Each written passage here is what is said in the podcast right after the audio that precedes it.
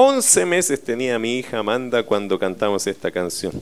Ella estaba hospitalizada porque le dio una peste cristal y no sabíamos cómo pararle la, la fiebre y llegó al hospital. Recuerdo que ese día la tomé en los brazos y cantábamos esa alabanza y ella levantaba sus manos, con 11 meses, imagínense. Ella yo creo que no sabía lo que estaba haciendo, pero Dios estaba haciendo algo a través de ella. Me estaba ministrando a mí, dándome aliento, ánimo, recordándome que cuán grande es Dios. Y después de eso salió y fue una tremenda lección de vida, recordar eso, que el Señor es grande y que donde uno le busca, eh, Dios está allí. Fue interesante esa, esa experiencia. Siempre que canto esta canción, recuerdo esa escena y le doy gracias al Señor, porque Él es grande. Él es grande y no se limita su grandeza a nuestros problemas, no se achica nuestros problemas, Dios se engrandece en nuestros problemas. Amén, ¿o no? ¿Sí? ¿Animados, hermanos? ¿O, con mucho frío? Dios es fiel, ¿es cierto? Invierno, verano, ahí está. Y aquí está el invierno, bienvenido el invierno, para recordarnos que Dios es fiel. Hoy día vamos a tocar un tema que es muy interesante, hermano, la depresión. Ahora, para que se prepare en esta charla, eh, siempre lo voy a decir, nosotros no somos médicos, psicólogos y no nos interesa. No es que yo menosprecie la medicina ni la psicología, pero lo que nosotros vamos a ver aquí es la perspectiva bíblica de las cosas. Eh, hemos, eh, hace un rato allá, empecé unas charlas que tienen que ver con los síntomas de esta generación.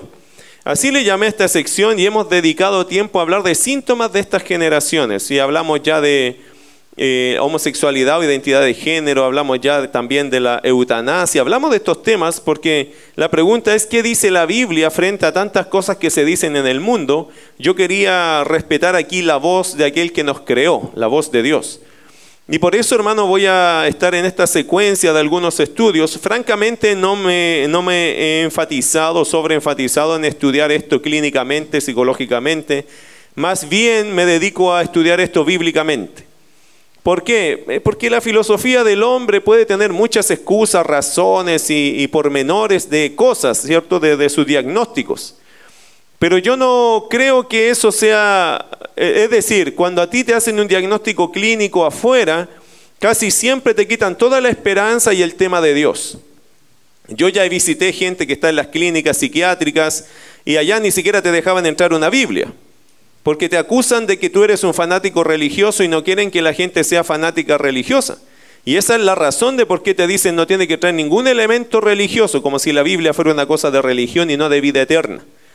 Por eso no, ya he pasado por varias de estas cosas y con varias personas he conversado. Hay psicólogos que son muy reconocidos, pero si usted va a su casa, tienen la casa pero hecho un desastre, son gente melancólica, están más deprimidos que los mismos que ellos están aconsejando. Entonces, ya sabemos de esto. En el mundo esto, hermano, es como la eh, esta cosa del circo y el payaso. ¿okay? En, el mundo muchas veces se, usa la ilustración del circo y el payaso, es decir, el psicólogo muchas veces es el payaso que hace reír a todo el mundo, pero el payaso está con más crisis que el que tiene más crisis es el payaso que la misma gente que ellos pretenden hacer reír. Y eso ha pasado. No estoy diciendo que todo, toda ciencia es mala en sí misma, porque en sus raíces hay, hay ciencias que son bastante útiles, sobre todo en sus raíces. Y la psicología tiene una raíz que se llama observación, que no es mala, hasta allí no es mala.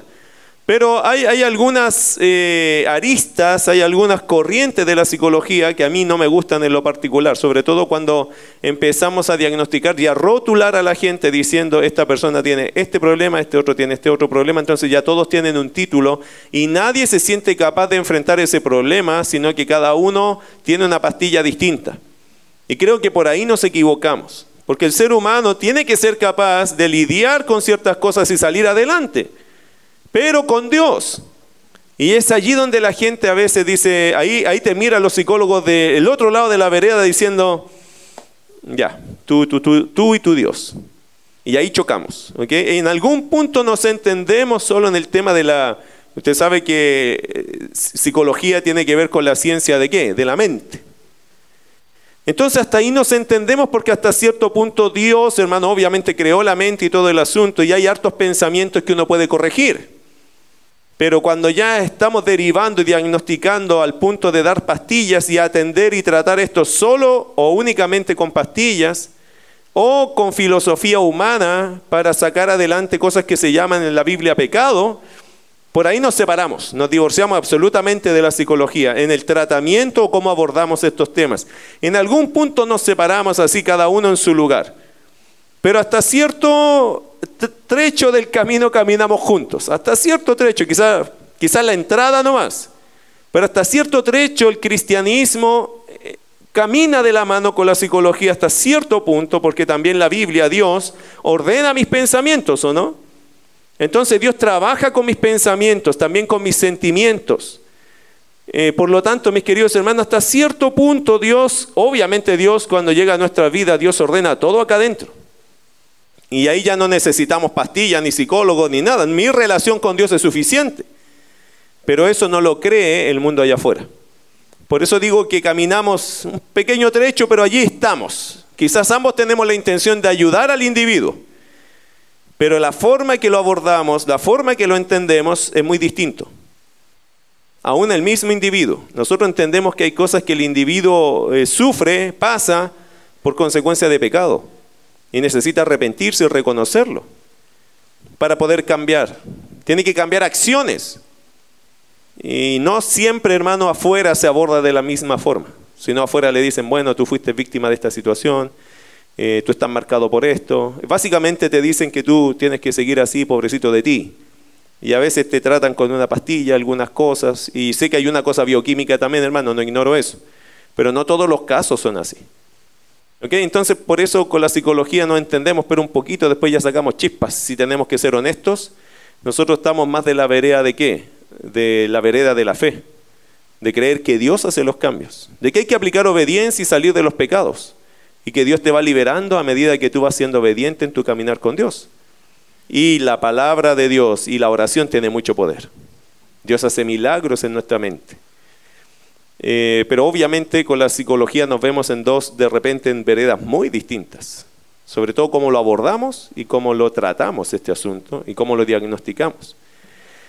Bueno, y sin ser experto en ninguna materia de psicología, eh, sí sabemos algo que la Biblia nos dice muchas cosas del interior del ser humano. Y es allí que aparece algo que hoy día se ha mencionado, lo, han, lo han postulado como depresión, ¿cierto? Este es otro de los síntomas de esta generación, es el aumento de lo que hoy se conoce como la depresión. Antes, años atrás, este término no era conocido, ¿cierto? ¿Se acuerda usted cuando era chico que le hablaban, ah, está deprimido? No. Está triste, angustiado, está con la taima, ¿Cierto? Está empachado y lo llevaban a una señora que le tiraban la cola a uno. Es una cosa muy campestre, pero eso pasaba cuando éramos chicos. Y ahí o te animabas o te animabas. Generalmente fue así y de verdad esa generación no sufrió mucho más que eso. Hasta ahí llegó el problema y después salió adelante muy rápido. Pero hoy tenemos eh, este síntoma, este asunto de la depresión, está mucho, y, se usa ahora el término de esa forma, ¿cierto? El término se usa como depresión. ¿Y se usa para qué? ¿Para qué se usa ese término? ¿En qué sentido se usa ese término? Y hoy día se usa para definir un estado sostenido, escucha bien eso, un estado sostenido, que significa permanente de desánimo, de pensamientos negativos, de tristeza, de falta de deseos por levantarse, por bañarse, por cuidar de su apariencia por estudiar o trabajar, por comer incluso. Por lo que trae problemas de concentración, rendimiento, efectividad en el trabajo, distanciamiento familiar, social y otras cosas. Ah, ah, cuando uno está en, esa, en ese ambiente te dicen, ¿qué cosa? Ah, depresión. Eso te dicen, ¿o no? Cuando usted va al, psicólogo, cuando va buscando una licencia médica, usted le dice, ¿sabe qué es que yo estoy muy mal? No puedo pensar, estoy eh, desanimado, no me concentro. Eh, no sé, no me quiero levantar, no tengo ganas ni de bañarme. Ah, depresión.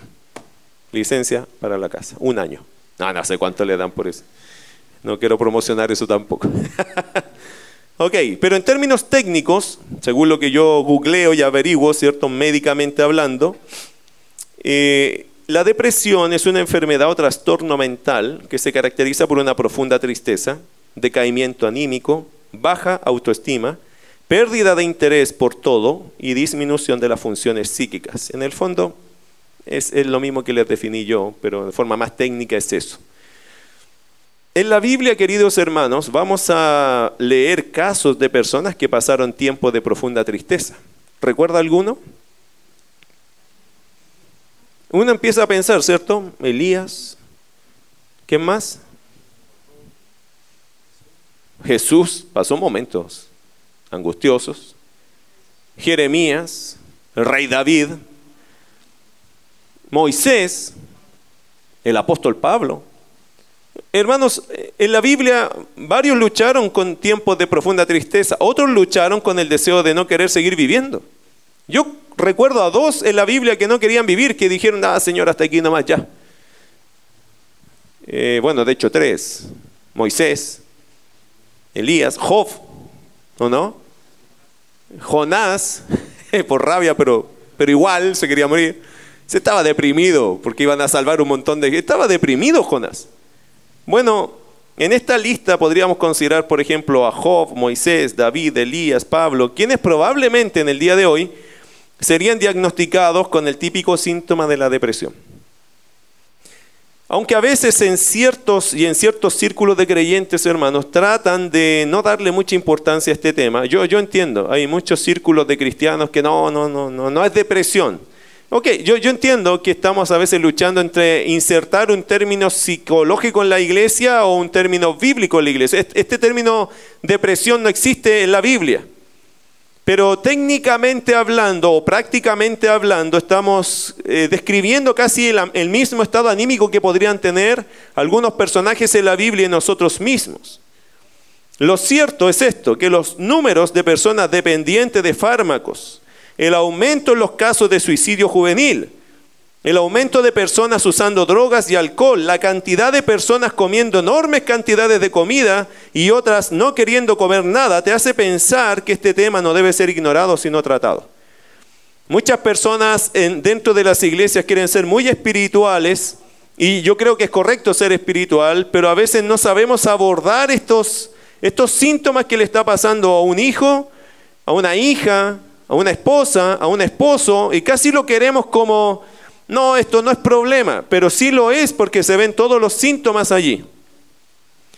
Y ahí quiero llevarlos a este punto, los creyentes y la depresión.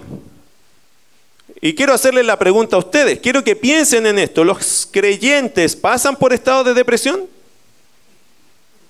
¿Es, ¿Es algo que pasa por nuestra vida deprimirnos? ¿Debería ser parte de nuestra vida la depresión? Es decir, ¿te puede tocar a ti un día estar deprimido o pasar por un proceso, como dije delante, es, es, una, es una tristeza sostenida. ¿Puede un creyente caer en eso? ¿Es pecado caer en eso? Porque muchas personas cuando uno está deprimido piensan que uno está en pecado. Bueno, yo quiero responder a esa pregunta porque me la tuve que hacer yo primero que, que a ustedes, ¿cierto? Y yo lo respondo una pregunta la voy a responder con varias preguntas. Y usted me dice sí o no. Número uno, ¿somos los creyentes de carne y hueso? ¿Sí o no? Ok, dígame sí o no. Ok. Dos, ¿estamos en el mismo mundo caído que todos los demás seres humanos? Tres, ¿estamos expuestos a los mismos productos que el resto de las personas? Cuatro, ¿escuchamos y vemos los mismos problemas que todos los demás? Sí. Otra, ¿nos enfermamos? ¿Tenemos deudas? ¿Corremos todo el día igual que el resto de la humanidad? Otra pregunta, ¿se nos caen los negocios o perdemos el trabajo igual que los demás? Sí. ¿Nos preocupa el futuro de nuestros hijos y lo que se nos viene igual que a todos los demás? Sí. Otra pregunta, ¿trabajamos largas horas laborales y a veces en dos o tres trabajos igual que muchos? Sí. Otra pregunta, ¿nos cansamos igual que todos los demás cuando no podemos dormir bien? Sí. Otra pregunta, ¿pecamos y con ello arrastramos consecuencias tristes hasta cierto punto igual que los demás? Sí. Otra pregunta, ¿podríamos pasar por momentos de depresión? La, las preguntas que te dan una clara respuesta, ¿cierto? Por supuesto que sí. Mis amados hermanos, aquí es donde es necesario detenernos a considerar algunas cosas. Número uno, para que usted lo considere, los creyentes, aunque no somos del mundo, usted sabe que Pedro dice que nosotros somos como peregrinos y extranjeros. Es decir, aunque no somos del mundo en el sentido espiritual y todo lo que ello conlleva, no significa que de vez en cuando no se nos hace pesada la vida. Por ejemplo, a veces lo único que queremos es dormir, ¿o no? A veces lo único que queremos es llorar, ¿o no? ¿Te pasa? Es que si no le pasa, mejor guardo aquí y me voy. Pero si le pasa, seguimos adelante. ¿Le pasa? Ok, a veces lo único que queremos es un día libre, ¿o no? Y cuando no viene te deprime, estás deprimido porque es que pasó tan rápido y ya, ya el lunes, el lunes es como que un tormento para muchos, ¿cierto? Y se deprime. De hecho hay, hay, hay depresión post eh, vacaciones, ¿se ha dado cuenta de eso? Uno viene de las vacaciones y llega deprimido. ¿Y qué le pasa, hermano? Si viene llegando, por eso estoy deprimido, pastor, vengo llegando, no quería llegar. Es interesante que a gente le pasa eso. De hecho, hermana, hay depresión posparto, ¿sabía usted? Y las creyentes pueden pasar por eso. Qué pecadoras, ¿o no? ¿Cómo si tienen a su bebé aquí precioso? Pero pasa. Pero pasa. ¿Qué vas a ir? ¿A quitarle el demonio a esa mujer o vas a entender qué está pasando? A veces quisiéramos despertar y que todo fuera como antes, ¿o no? Mis queridos hermanos, hay que reflexionar sobre eso. Sabemos que Dios está con nosotros. Y nuestra fe en esta verdad se fortalece, pero esto no significa que no somos desafiados, que no tenemos pruebas o que no experimentamos pérdidas en esta vida. ¿Dios está con nosotros? Sí, pero eso significa que no vamos a perder nada, que no vamos a sufrir nada, que no vamos a ser desafiados. No. No, en ninguna forma. Otra cosa, somos hijos de Dios, pero no quita que a veces por nuestro propio pecado llevamos ciertos fracasos que al mirarlos nos desalienta, ¿o no? El rey David, querido hermano, tremendo error que cometió, ¿se acuerda con Betsabé? Y después el resto de su vida tuvo que ver esas consecuencias. ¿Crees que a veces eso lo desalentó? Por supuesto que sí. De hecho, ese propio pecado a David lo tenía muy mal. ¿Qué dijo David? Vuélveme el gozo de tu salvación y espíritu noble me sustente. Él sintió que perdió el gozo de su salvación. No perdió la salvación. ¿Qué perdió? El gozo de ser salvo. ¿No te ha pasado a veces a ti que sabes que eres salvo porque Dios es el que ha prometido esto, pero que no puedes disfrutar de tu salvación, que falta el gozo? Eso que experimentabas antes ahora no está, algo pasó. Bueno, el pecado muchas veces se roba, es el ladrón del gozo del creyente. Por eso, querido hermano, a veces podríamos pasar por estados depresivos, deprimentes. Otra verdad que hay que reflexionar es que somos hijos de Dios, sí, pero esto no dice que no nos podríamos enfrentar a una enfermedad física o a una pérdida importante de vitaminas en nuestro cuerpo, ya que la tierra misma está en maldición. Así que querido hermano, porque la depresión tiene varios caminos y lo vamos a tratar de hablar, no hoy día quizás, pero otro día, que la depresión no llega solo por temas de pecado, no solo por temas de problemas, también llega a veces por temas de salud. Y esto es muy importante, por eso, amados hermanos, la gran diferencia, y aquí quiero como cerrar ese pensamiento, la gran diferencia entre nosotros los, que, los, que, los creyentes y los que no conocen a Dios no está en el hecho de no pasar por los mismos problemas en general, sino en el cómo Dios nos permite enfrentarlos. ¿Lo escuchó bien? La diferencia radica no en que nosotros no vamos a pasar por problemas, como te lo promete falsamente los de la prosperidad, el Evangelio de la prosperidad, que usted no va a tener básicamente problemas y que todas sus enfermedades van a sanar. Eso es mentira, hermano. Sacando pasajes de contexto te están enseñando una mentira que si tú conoces a Jesús todo te va a ir bien. ¿Quién te dijo eso? El que te contó eso te está engañando porque Jesús dijo en el mundo tendréis aflicción, pero confiad, yo he vencido al mundo. Nuestra fe, mis queridos hermanos, no está basada en que todo nos va a ir bien, sino que tenemos un Dios que ha tenido misericordia de nosotros. Ahora, cuando hablamos de problemas en general, todos los seres humanos incrédulos y creyentes enfrentamos problemas. La gran diferencia, ¿dónde está? En cómo Dios nos permite enfrentar a nosotros, los creyentes, los problemas. Déjeme darle algunos ejemplos. Hechos capítulo 18, verso 9 al 10. Voy a leer algunos pasajes y le quiero hacer pensar en ello. En realidad son como 30 pasajes, porque me puse a pensar a ver, ¿cómo, ¿cómo se ve esto en la Biblia? ¿Cómo vemos a veces el desánimo y cómo Dios lo trata en la Biblia con los creyentes? En Hechos 18, 9 al 10 dice lo siguiente, entonces el Señor dijo a Pablo en visión de noche, no temas, sino habla y no calles, porque yo estoy contigo ninguno pondrá sobre ti la mano para hacerte mal, porque yo tengo mucho pueblo en esta ciudad. ¿Qué le dijo el Señor a Pablo? Le dijo, no temas. Síntomas, hermano, Pablo estaba desanimado, Pablo estaba atemorizado, había muchas voces que estaban amenazando su vida. ¿Cómo no te vas a desanimar con eso? Que le dijo el Señor, ten ánimo Pablo, hay mucho pueblo en este lugar. Dios, hermano, ministra al creyente, trae su palabra a nuestras vidas y nos da su fuerza. Por eso cada vez que tú pases por un momento difícil, Dios, hermano, está allí para dar palabra, para recordarte lo que tú tienes que seguir haciendo. Mire lo que dice Hebreos capítulo 13, versos 5 al 6. No sé si pueden poner la cita los muchachos allá para que lo recuerden, pero Hebreos 13, 5 al 6 dice, sean vuestras costumbres sin avaricia, contentos con lo que tenéis ahora, porque Él dijo, no te desampararé ni te dejaré, de manera que podemos decir confiadamente, el Señor es mi ayudador, no temeré lo que me pueda hacer el hombre. Amada, amada verdad que para mí, porque este versículo me encanta, Dios, queridos hermanos, nos sostiene. Eh, cuando dice el texto, no te desampararé ni te dejaré, hay una doble negación en el idioma original. ¿Qué significa? Jamás nunca. Es un énfasis. Jamás nunca te desampararé, jamás nunca te dejaré. Y el escritor dice de manera que podemos decir confiadamente, el Señor es mi ayudador, no temeré lo que me puede hacer el hombre. Queridos hermanos, Dios nos sostiene. Su presencia en medio de las dificultades nos permite sacar fuerzas de flaqueza. Amén. Qué bueno saber que Dios está conmigo. Porque cuando uno está deprimido generalmente se siente solo, ¿o no? Nadie me entiende, nadie me llama, nadie me toma en cuenta. Aquí todos se olvidaron de mí y ahí empieza, ¿cierto?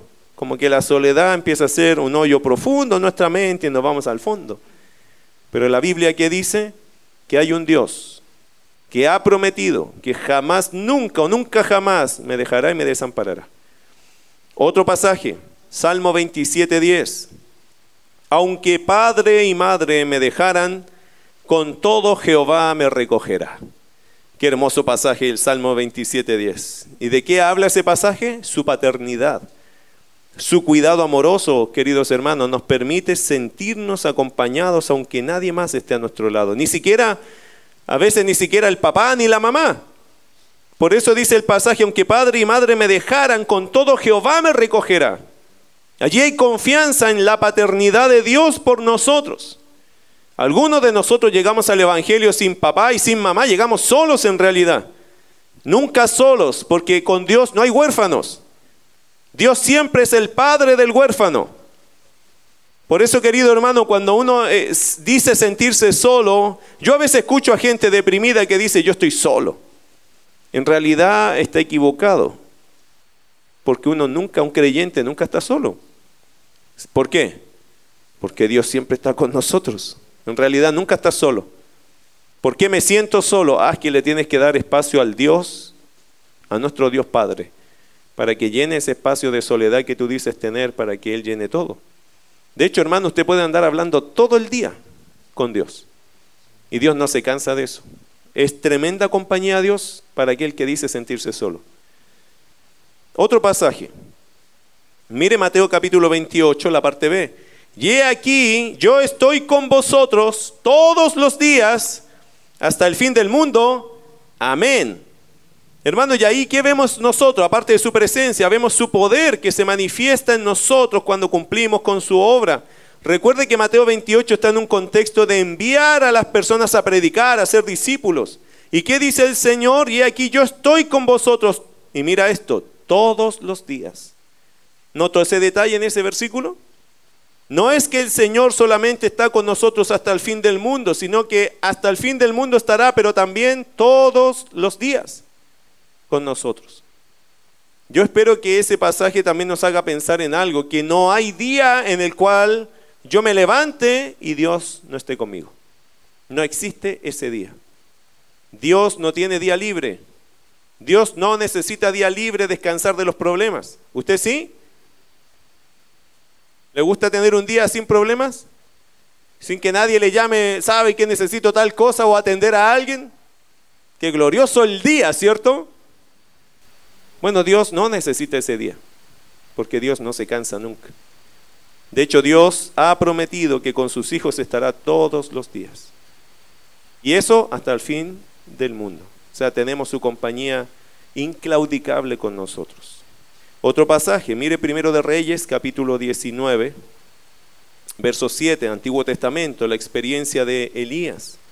Y el versículo 15, interesante. Elías, hermano, aquí estaba cansado. Primero de Reyes 19, allí está la cita, los muchachos lo están poniendo en pantalla, solo para que la busque.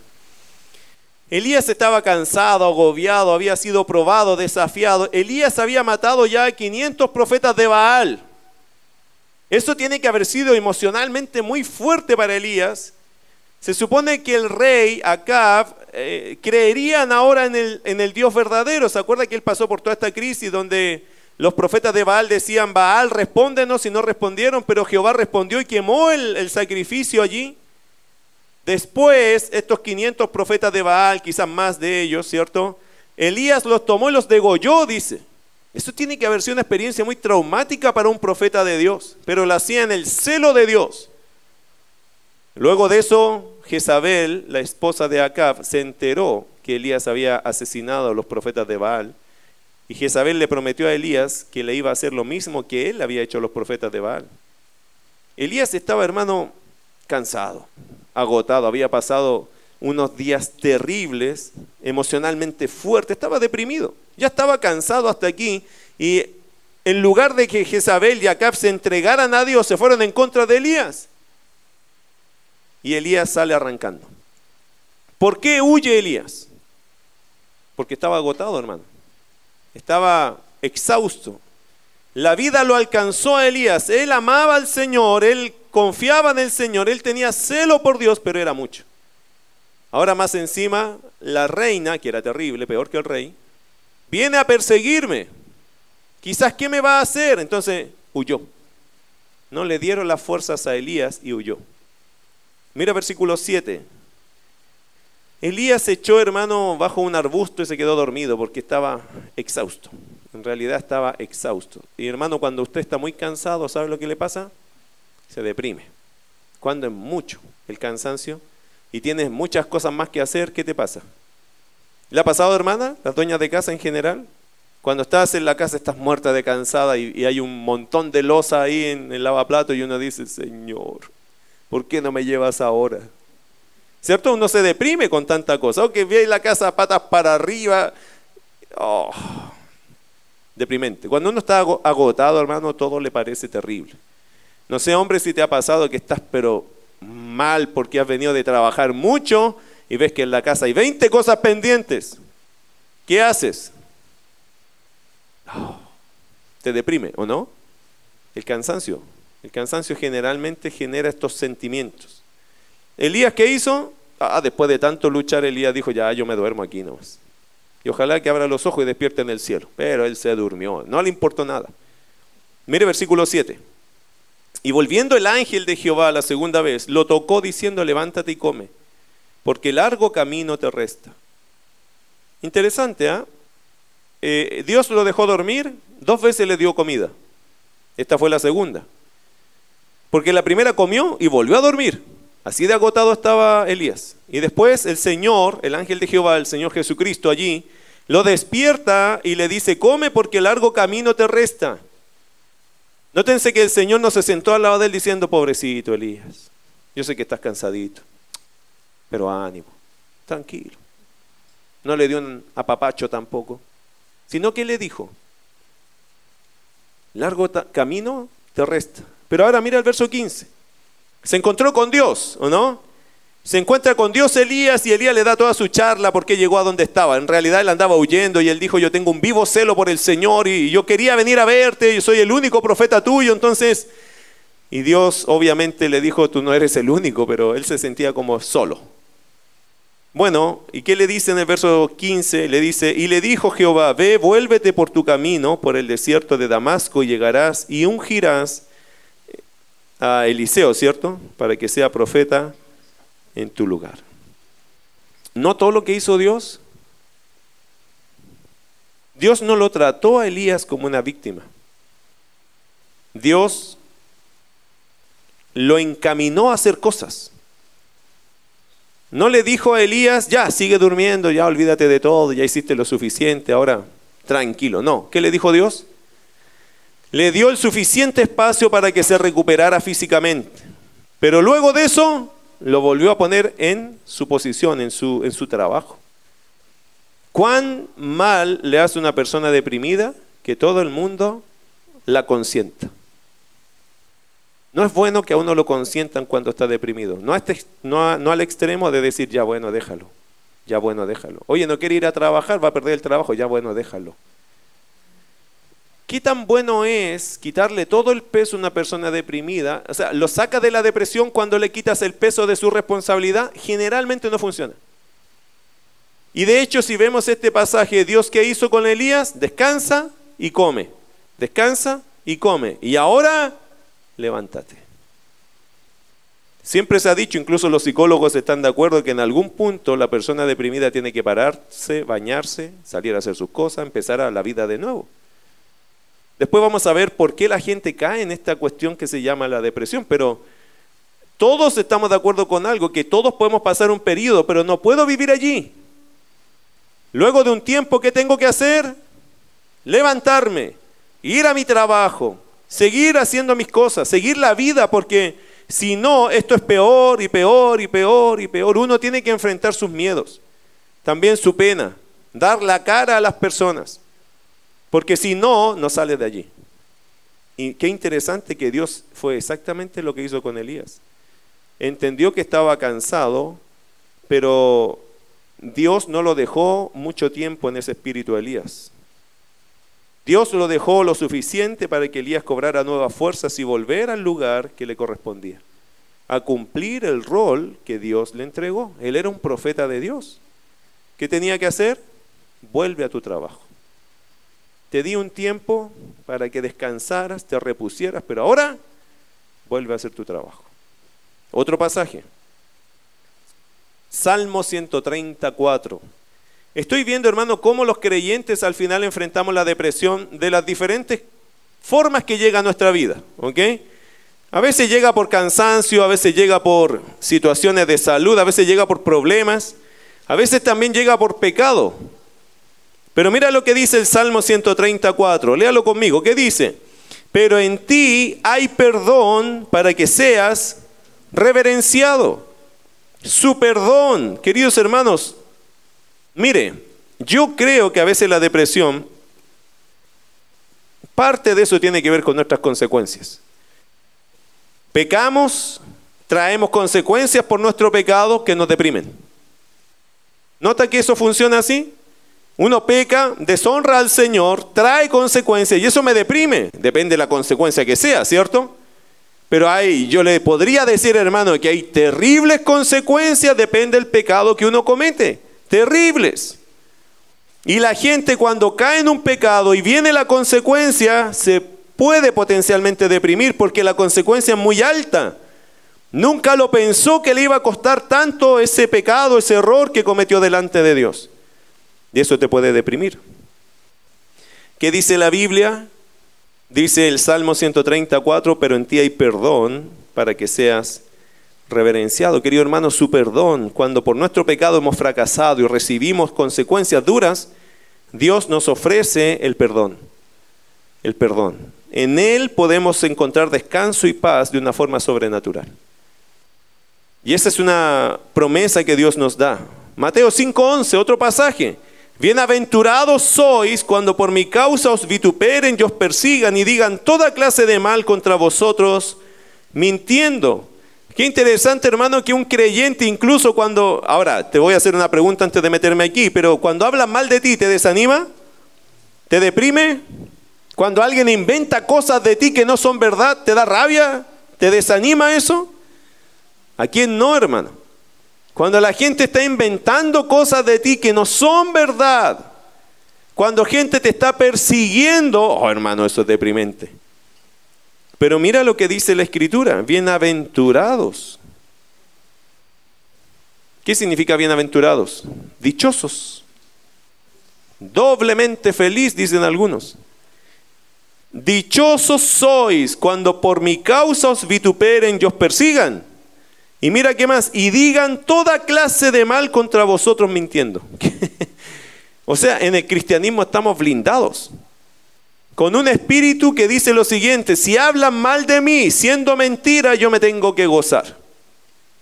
Hay una bienaventuranza, hay una dicha allí, si yo estoy haciendo la voluntad de Dios y por hacer la voluntad de Dios, gente está persiguiéndome o maldiciéndome, en mí nace o brota lo que se llama la bienaventuranza, la dicha, porque yo estoy en las cosas de Dios. Hay allí un fruto, hermano, del sometimiento a la voluntad de Dios que trae dicha al creyente. Así que aún en este tipo de cosas uno puede encontrar gozo. ¿Se da cuenta que el cristianismo enfrenta las cosas diferentes? ¿Cómo enfrentarían en el mundo esta situación? Si alguien habla mal de mí, ¿qué tengo que hacer yo con él? En el mundo, ¿cómo lo tratarían? Juicio, ¿no? Me están difamando, entonces yo tengo que pescar un abogado y y demandarlo, denunciar y, ganar el juicio y cobrar la plata, ¿cierto? Y limpiar mi nombre. El Señor Jesucristo ¿qué dice, si la gente dice cosas contra ti, si están mintiendo, déjaselo todo al Señor. Y eso va a traer a ti gozo, dicha. Es la voluntad de Dios, curiosamente. Uno más, Primera de Juan capítulo 5, verso 4. Estoy, yo pensé en pasajes, hermano, que hablan de situaciones que nos pueden deprimir. Pero también cómo lo enfrentamos nosotros los creyentes por el solo hecho de ser creyentes. Primera de Juan 5, 4. Porque todo lo que es nacido de Dios vence al mundo. Y esta es la victoria que ha vencido al mundo, nuestra fe. La fe, querido hermano, es otra herramienta que tenemos a favor. Dice la Biblia que la fe que nos ha sido dada por Dios tiene el poder para sobreponerse a las dificultades que el mundo nos presente. Así que si de vez en cuando en el mundo, en el trabajo, te están haciendo la vida imposible, ¿qué te va a sacar adelante? Nuestra fe. La fe que tenemos en Dios. Si tienes problemas en casa y la gente te hostiga por ser hijo de Dios, ¿qué te saca adelante? Mi fe. La fe que el Señor nos ha dado, hermano, tiene la capacidad de sobreponerse a cualquier situación que el mundo te presente. Eso da la victoria, nuestra fe. Una más, mire Santiago 4:10. Humillaos delante del Señor y Él os exaltará. Así que cuando pasemos por momentos difíciles, ¿qué debemos hacer? Buscar a Dios. Por eso dice el texto, humillaos delante del Señor y Él os exaltará, es decir, el buscar a Dios. Podemos humillarnos en busca de Dios y saldremos de allí en victoria. Por eso, hermano, ¿cuánto espacio le queda a este síntoma de depresión en la vida de los creyentes? O sea, ¿de, de qué lado podría venir algo que nos deprima? Y yo hago la pregunta porque a veces es verdad, podemos caer en depresión, pero no por falta de recursos bíblicos. Porque hay consejo, hay consuelo, hay promesa, está Dios con nosotros. ¿Por qué caemos entonces en depresión? Y muchas veces es porque aunque sabemos todos estos recursos, no los tomamos, no los hacemos propios. No los recordamos, no entrenamos nuestra mente espiritual para recordar sus promesas y el carácter de Dios con nosotros. Es verdad, podemos caer en depresión, pero uno se da cuenta que en la Biblia hay tantos consejos de cómo abordar este asunto que es prácticamente imposible no salir de aquí, no salir de este asunto llamada la depresión. Mire lo que dice Santiago 4:7, ya que estamos allí, dice, someteos pues a Dios, resistid al diablo y huirá de vosotros. no puedo ignorar que de vez en cuando la depresión podría ser una cosa media demoníaca, ¿o no? Que el diablo quiere desanimarme, desanimarme, desanimarme, recordarme las cosas más feas de mi vida, los episodios más tristes y desanimarme. No sé si alguna vez el diablo te ha hecho recordar tu pasado, porque yo creo que es el diablo, no es Dios que me recuerda mi pasado, porque lo hace con maldad. Y a veces el diablo es una cosa tan terrible lo que hace, que a veces nos lleva justo a los pasajes más tristes de nuestra vida en pecado. Y lo único que logra con eso es hacernos sentir indignos de aquellos errores que hemos cometido. Incluso en la carrera cristiana también nos saca a veces esos trapitos al sol y nos hace creer que no somos dignos. Bueno, la Biblia qué dice? Someteos pues a Dios, resistid al diablo y huirá de vosotros. Queridos hermanos, todos nosotros podríamos tener potencialmente algo que el diablo podría usar para quebrarnos. Pero usted debe someterse a Dios. ¿Cómo me someto a Dios, pastor? ¿Qué dice Dios de ti? ¿Qué piensa Dios de ti? ¿Cómo te mira Dios a ti? Y sométete a eso. ¿Qué ha hecho Dios en ti? Y sométete a eso. ¿Dios ha tratado con tu pecado? Por supuesto que sí. ¿Dios ha perdonado tu pecado? Por supuesto que sí. ¿Dios te está dando una oportunidad? Por supuesto que sí. Sométete a eso.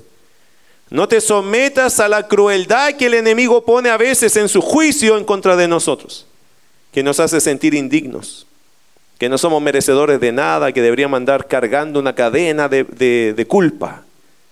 El Señor cortó esa cadena hace muchos años o mucho tiempo y hoy día podemos estar en paz. No porque somos perfectos, no, sino porque Dios nos ha perdonado. Y si tenemos que pagar consecuencias, bueno, la estamos pagando, es suficiente para Dios. Eso de vivir culpándonos, hermano, de vivir mirando al pasado. Yo recuerdo un hermano que cada vez, hermano, cada vez que estaba en el ministerio, que tomaba cualquier ministerio, ya sea portería, estar con los varones, estar en lo que sea, a las dos semanas estaba aquí diciéndome, pastor, yo entrego mi cargo. Y la pregunta mía era, ¿Por qué? No, porque yo hace 20 años atrás yo pequé. Pero fueron y yo le pregunté, pero hermano, fue hace 20 años atrás, sí, pero no lo puedo olvidar. Cada vez, hermano, que tomó un ministerio me lo vino a entregar. No podía vivir con esa conciencia. Dios lo había perdonado, él ya había pagado, hermano, su pecado, o sea, pero aquí lo tenía. Él no se había podido perdonar él mismo el pecado. Él no se perdonaba. Dios lo había perdonado, pero él no se perdonaba. Y se castigaba cada vez que tomaba una escoba o estaba en un ministerio estable. Él decía, no, yo no puedo hacer esto. Y vivía, hermano, culpándose. ¿Esa es la forma que Dios quiere que vivamos? No. Es verdad que hemos pecado, ¿cierto? Pero en el Señor hay perdón. Pero yo creo que el diablo es tan inteligente que a veces nos hace creer que todavía estamos en ese pecado. O que ese pecado todavía eh, nos inculpa, nos saca de. Hermano, y ahí es donde uno tiene que recordar que debe someterse a Dios. ¿Qué te dice Dios? ¿Qué dice Dios de tus pecados? ¿Cómo trata Dios tus pecados?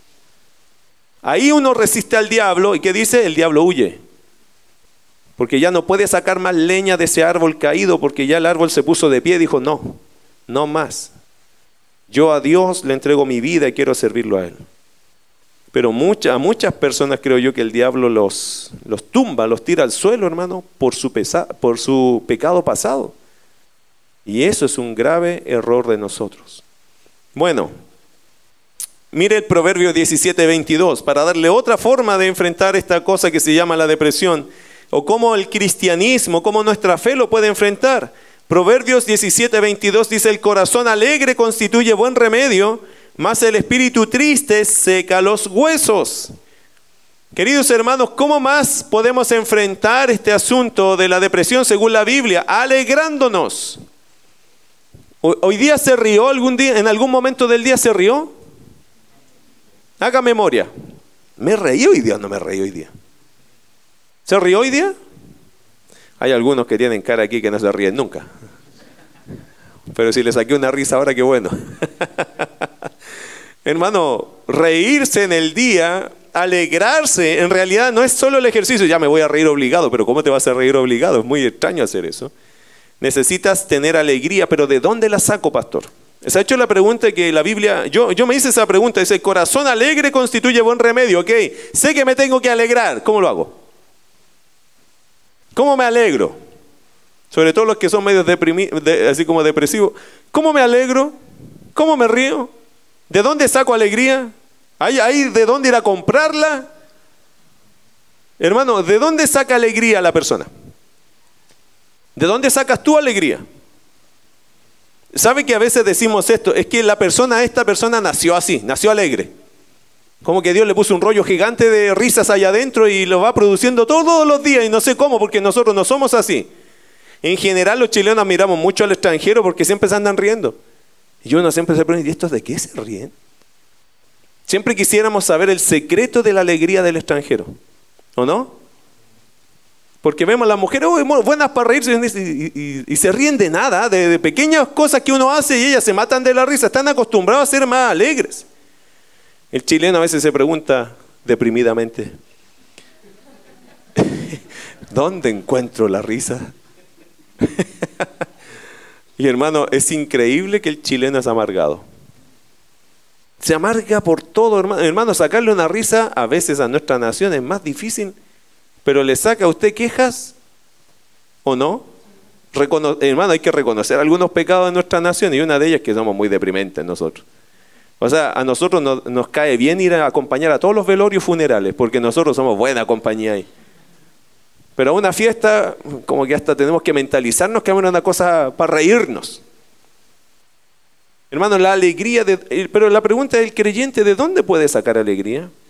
Es más fácil la respuesta allí, ¿o no? del corazón. El corazón alegre, dice. Pero ¿de dónde sacamos un corazón alegre si no es de una buena relación con Dios? Eso es, hermano. ¿De dónde sacas tu alegría si tú no la tienes humanamente? De tu buena relación con Dios. ¿Se acuerdan lo que dice la Escritura? Eh, dice que nosotros debemos abundar en la palabra de Dios.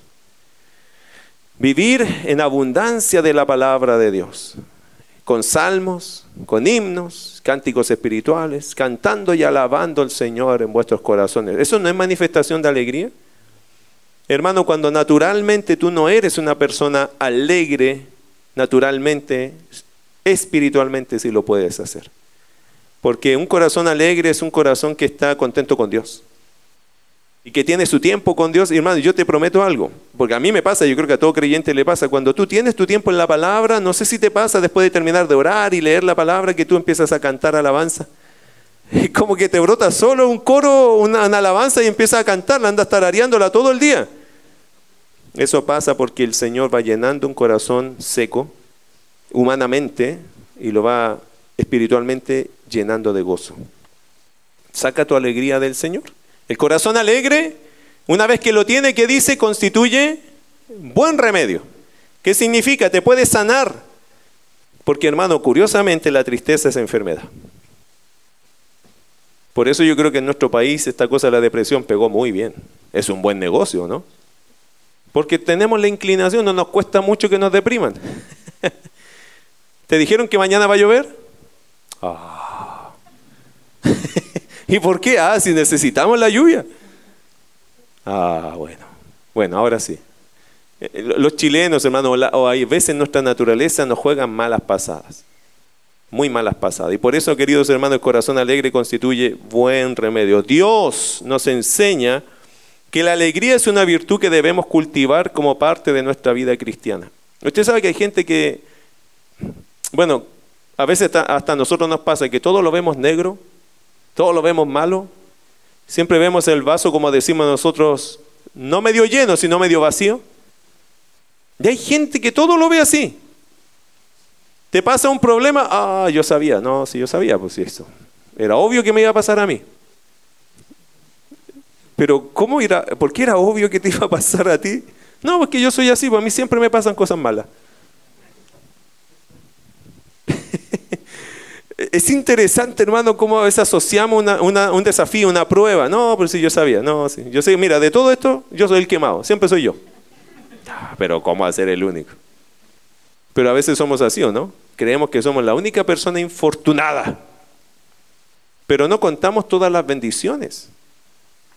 Por eso, querido hermano, nunca te olvides, cuando te pase algo así, piensa en cuántas bendiciones sí has recibido.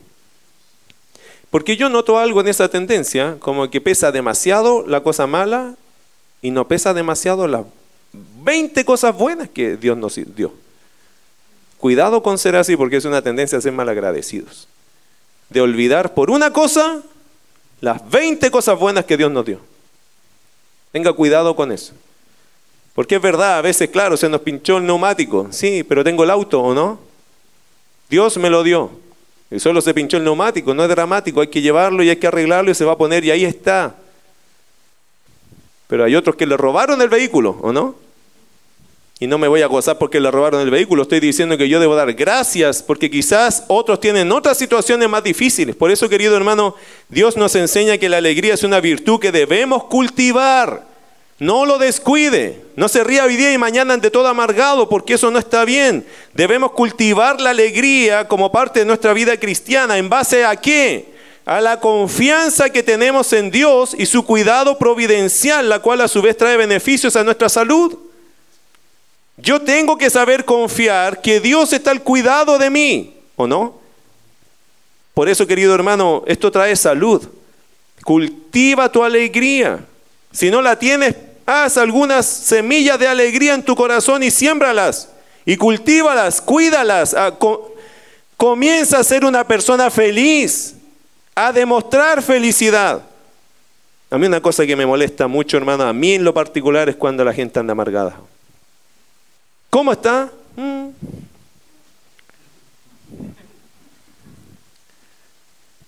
Y uno dice, ¿y, cómo va a ganar un alma para Cristo? No, este puede perder a cinco, pero ganar una. ¿Cómo te fue hoy día? ahí estuvo. ¿Estuvo muy mal? Pues yo me asusto. ¿Estuvo muy mal? No, pero podría haber estado mejor. Ay, Dios me libre de que te encuentres conmigo. Eso es difícil, hermano, vivir así. Ánimo. Cristo está con nosotros. Y ya eso es suficiente, aunque no te diera nada más. El Señor está con nosotros. Ya es razón suficiente para sonreír, ¿o no? Antes estábamos perdidos en nuestros delitos y pecados, hermano, ahora somos salvos. Y lo que nos pasa en este mundo no, no se va a llevar mi salvación. Ya tenemos el auto. Se pinchó la rueda, pero tenemos el auto. Y este auto no te lo va a robar nadie. Porque Cristo promete. Por eso, hermano, cuando uno anda tan amargado, uno dice, qué pena, qué pena porque se pierde un buen testimonio allí uno. ¿Vio esta película La vida es bella? ¿La vio? Algunos dicen, no, porque me deprime. Bueno, ya, no importa. se la cuento. Esa película es increíble, hermano. Porque el hombre todo lo malo lo transforma en bueno. Tiene una habilidad francamente envidiable, ¿no? Pero de alguna forma ese hombre sacó fuerza por su hijo. Querido hermano, que tus hijos no te dan fuerza para darles ánimo y hacerles entender que Dios está con nosotros. Que no hay factores alrededor tuyo que te animan a decir, oye, no, no puedo ser así, tengo que cambiar. Quizás hay un vecino que se apoya en mi fe, ¿cómo voy a salir con cara larga? Hermano, Dios se encarga de mis problemas. Yo tengo que salir con mi cara feliz. Porque a veces el vecino que no tiene a Cristo anda más contento que yo. Y eso me molesta a mí. Que otros salgan contentos de su casa en la mañana con sus niños y uno anda, ya, apúrense chiquillos, que vamos a llegar tarde al colegio otra vez. Qué cosa más decepcionante, hermano. Qué evangélico más rasca. En serio, hermano, no te da rabia. A mí me da, que a mí me da rabia eso. Yo digo, ¿qué rasca el evangélico este? Pero el domingo ahí con el pandero le da y ahí anda feliz. Pero en la semana, hermano, se anda arrastrando ahí las cadenas del pesar de los hijos y toda una molestia. ¿Qué, qué rasca el evangelio que tiene este? Hermano, si el evangelio no te hace feliz, es un evangelio de muy mala calidad. ¿Qué quieres que te diga? Piénsalo. La Biblia dice corazón alegre constituye buen remedio. El corazón alegre hermosea el rostro, así que hermano, si usted se sonríe, tiene una garantía, se va a ver más bonito. Amén. Algunos necesitan sonreír, hermano. y, mira, otra, otra cosa que dice el texto, todos los días del afligido son difíciles. Qué, qué curioso, Proverbios 15:15, 15. si quiere guárdelo hermano, anótelo por ahí, Proverbios 15:15 15, dice, todos los días del afligido son difíciles. Más el de corazón contento tiene un banquete continuo. ¿Ha ido alguna vez a una cena? ¿Un banquete? ¿Qué te alegra solo mirar la mesa? Hay alguna acá que se gozan en eso, ¿cierto? Cuando ve una mesa llena, dice, ¡wow! Aquí me gozo. En la Biblia dice que el corazón contento es un banquete continuo. Son esa gente, hermano, que cuando uno habla con ellos siempre se va feliz. ¿Te has, dado, ¿Te has dado cuenta que a veces tú hablas con personas y tú te vas contento? La persona no hizo nada por mí, solo habló conmigo. Pero me dejó lleno. No sé, me dejó contento.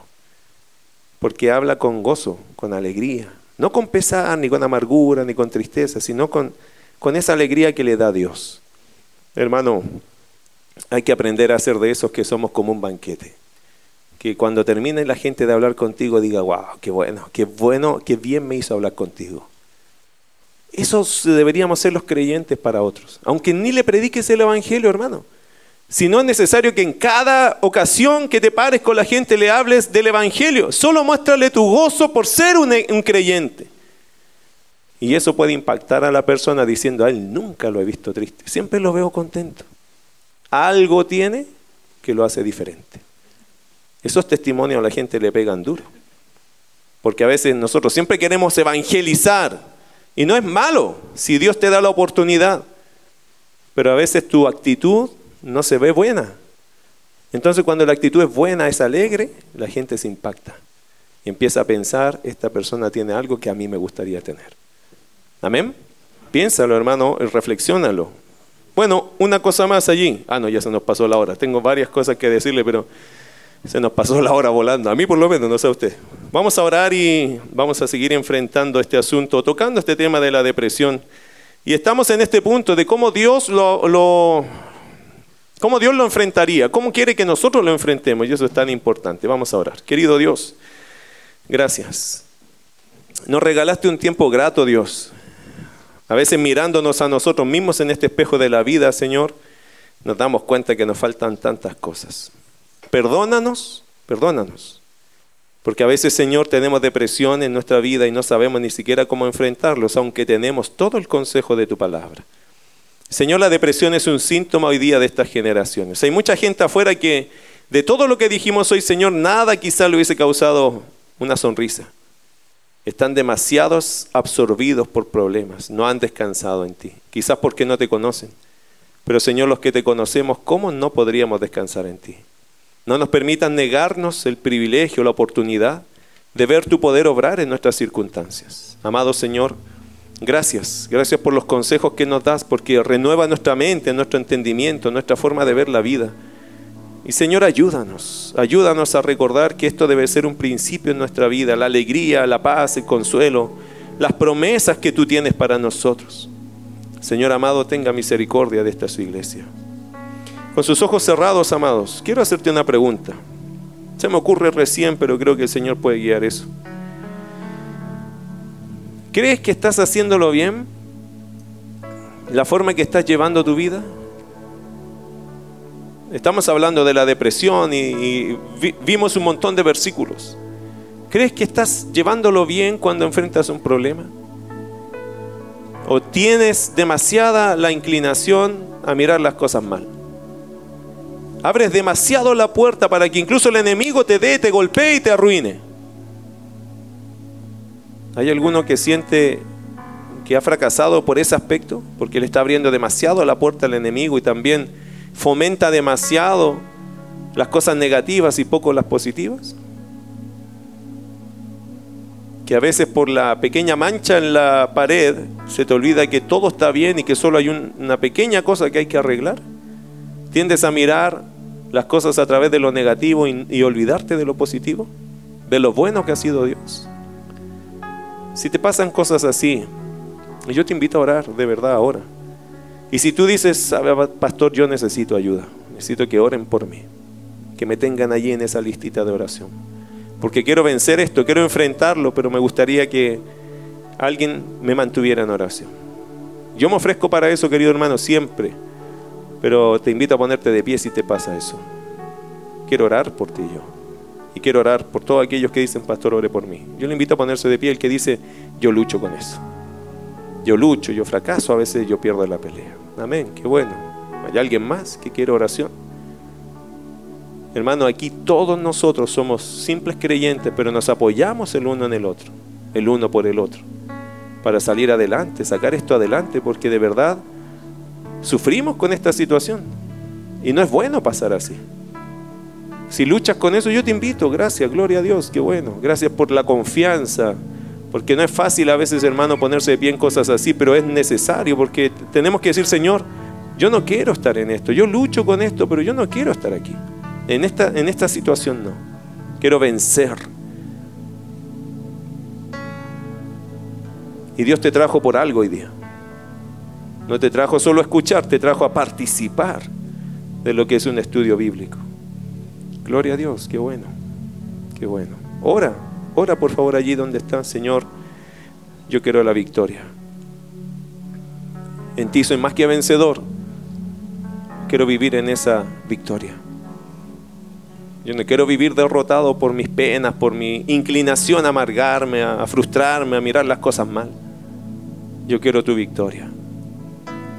Aunque quizás las cosas vayan mal en mi vida, yo quiero andar bien por dentro Quiero estar feliz, quiero demostrarle a mis vecinos, a mis hijos, a mi familia, que Cristo es mi felicidad, que Él es mi alegría.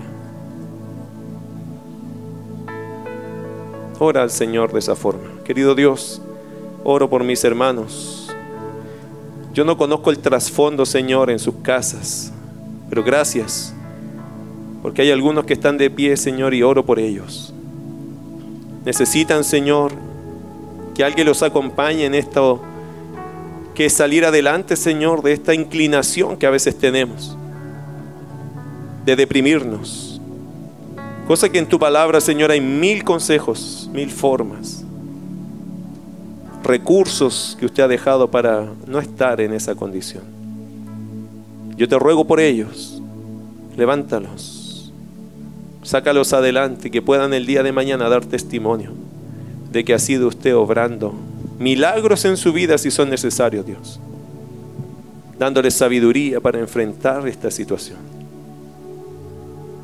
Señor amado, gracias.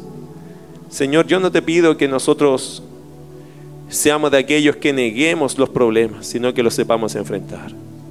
No te pido que seamos de aquellos, Señor, que no reconozcamos que hay un día que estemos tristes, sino que sepamos enfrentar el día triste y salir felices en ti.